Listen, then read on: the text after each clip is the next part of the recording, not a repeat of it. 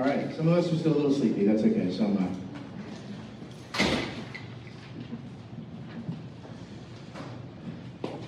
All right, our kids are being dismissed for Redeemer Kids.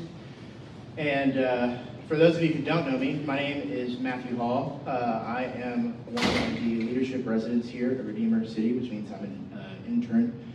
And uh, I have the privilege of being able to preach God's word. Uh, our pastor is on vacation, uh, taking some rest, and so he's given me that opportunity. I'm super thankful for it. I'm super thankful for all of you who uh, are willing to, as a church, grow me in this way. And so, uh, over the last few weeks, we have been in a series titled The Beatitudes Characteristics of the Kingdom. And our aim in studying this portion of Jesus' Sermon on the Mount is so that we as Christians would embody these kingdom characteristics inwardly and outwardly. Uh, these eight sayings are not just a list of rules for us to follow, but they are markers of identity, separating God's kingdom from the kingdom's principles and characteristics of the world. In the first two weeks, Pastor Aaron had given us an overview of the Beatitudes to kind of give us some clarity and give us like a roadmap uh, for studying them. And then he reminded us of a really core truth. Uh, the first and second Beatitude are very important for us as Christians because we were told and reminded that Jesus, who was rich in everything, became poor for us. We brought nothing to the table. Uh, Jesus gave it all to us, and even more so that as we mourn over our sin, we're reminded of the death and resurrection uh, that gave us freedom from that sin in the first place. And then our brother Trey Lewis, uh, he taught us that humility is being teachable and reasonable, and that true humility submits itself to the standard of truth, being God's word, and that when we trust God, we're not going to miss out on anything. So today, we'll be looking at the fourth beatitude, which is blessed are those who hunger and thirst for righteousness, for they will be filled. That's Matthew 5 6. And immediately, with that text, we're prompted with a question What is righteousness? What is it? We need to have a biblical definition of righteousness in order to understand how we as Christians can develop then a hunger and thirst for it. I'm just going to take a moment to point us to a handful of texts that may help us develop this definition of righteousness together. The first one is Psalm 63 1. It says this O God, you are my God. Earnestly I seek you. My soul thirsts for you. My body yearns for you in a dry and weary land without water. There's also Psalm 107, verse 9, that says, He satisfies the thirsty and fills the hungry with good things. And then we have Proverbs 10. What the wicked man dreads will overtake him, but the desire of the righteous will be granted. And the last one to help us define righteousness is this is Proverbs 21 21. He who pursues righteousness and loving devotion finds life, righteousness, and honor. All right, so let's talk. When you think about righteousness, do you immediately think about things that do or don't make you righteous? And do any of these things have to do with morality? I can tell you right now that the good news here is, is that when you think about righteousness, if you immediately think of some do's and some don'ts, and you have a pretty long laundry list, that makes you normal. You're like the rest of us.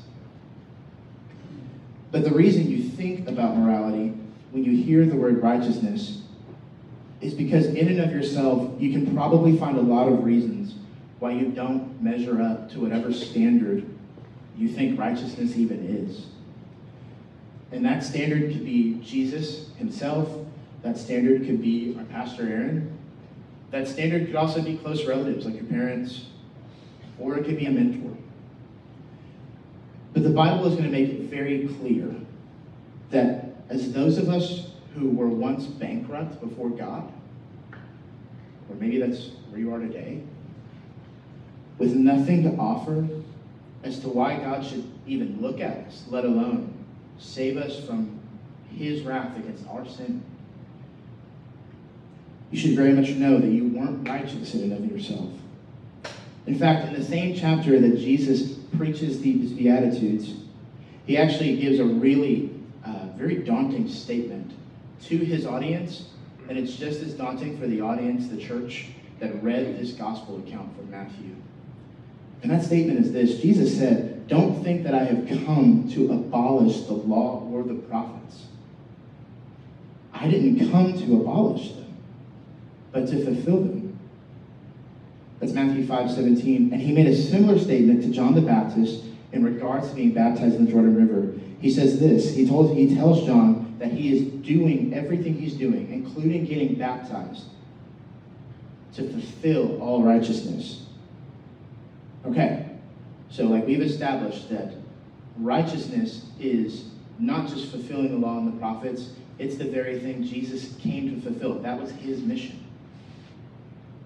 So I would say our definition of righteousness is this that righteousness is a status given to someone who has trusted in God alone for their life. This is what Jesus came to fulfill, and it's actually a major theme carried throughout these law and prophets that Jesus is talking about. You see, he's talking about fulfilling the Old Testament, and his definition of righteousness is coming from the standard that God set for the people of Israel, his chosen people. And it's how we're going to orient ourselves to understand a hunger and a thirst for righteousness. It's helping us get a lens for this thing that we're supposed to be craving. So that brings us to our first point. It's this righteousness is awarded to those who hunger and thirst. And I know that sounds really simple, uh, but I got one verse to work with. So just work with me. Uh, these Beatitudes are characteristics of the kingdom of God. And if we who were poor in spirit were made rich by Jesus, and we mourn the sin revealed to us by Jesus, then clearly our rewarding for hungering and thirsting, our reward for hungering and thirsting for righteousness is not just a moral thing. That's part of it. Morality is certainly part of it. But Jesus himself is the reward. It's Jesus who was poor for us. It was Jesus who revealed sin to us. Jesus is our reward. God's standard for morality is not something you or I can achieve. This is what Jesus tells his disciples. He says this Unless your righteousness surpasses that of the scribes and Pharisees, you will never get in to the kingdom of heaven. Guys, Jesus has told those in the first century who are considered to be the most upright according to the law of Moses. That means they're keeping not just the Ten Commandments, they're keeping the 613 in Leviticus. All right? They are the most upright. Jesus just told the church in the first century, and he just told me and you, that if you aspire to that, your righteousness is not enough to get you into the kingdom of heaven. It needs to be greater than that. And I don't know about you, all right? Full transparency, I finished this sermon last night at 11 p.m. Obviously, I am not meeting the righteousness of the scribes and Pharisees. I do not know the entire Old Testament back and forth. I am not a rabbi. I don't know how many of you in this room qualify for that. If you do, you can come and take this, all right? Because I ain't doing it. Jesus just told them that they are not righteous, that their righteousness is not worth aspiring to. They needed a better one. What they needed was what Jesus himself came to offer. That's the only perfect righteousness is the one that Jesus achieves and the one that Jesus came to offer because that righteousness is himself. So here's a question for you. Do you look to yourself or Jesus for your righteousness? I have to ask y'all that today. Because I don't know who in this room is a Christian or not. And yeah, you might declare yourself one. And you may even have a working, like solid theology in your head according to the Bible, but when you actually live, when the thorns come and they try to choke you, when the sun tries to scorch, when the storm comes, are you the one that Jesus said has built his house upon the rock? Are you the one producing 30, 60, and even 100 fold? Whether you're a Christian or not, if you're listening to this and you're thinking to yourself, but my friends, they think pretty well of me. I must be doing okay. Or you're thinking, my significant other approves of me. I'm fine. They are the same as you if you're counting on something else to justify you. You're not righteous if you're not trusting in anything other than the only one who is ever perfectly righteous. You are guilty as charged in heaven's courtroom. So knowing that there is no righteousness apart from being all in on the righteousness of Jesus, what is it that we're going to be filled with? That's the promise of this text, right? So it's blessed are those who hunger and thirst for righteousness, for they will be filled. What is the filling? I'm not going to tell you anything new. It's very simple. You've probably heard this. The filling is God Himself. Jesus became empty, right? But He became poor. It is Jesus who reveals sin to us. The rest of these Beatitudes hinge on the life of Jesus. The rest of the gospel hinges on the, hinges on the life of Jesus. Clearly, the filling is the gift of Jesus himself. That's our second point here. For us to be filled is to be given the righteousness of Christ. Just to put it out there, Jesus was perfectly righteous in his law keeping. It was not surface level. He didn't go around wanting the best seat at the synagogue, as he describes from the Pharisees, and he didn't keep face when he appeared publicly to be recognized by all for his law abiding righteousness.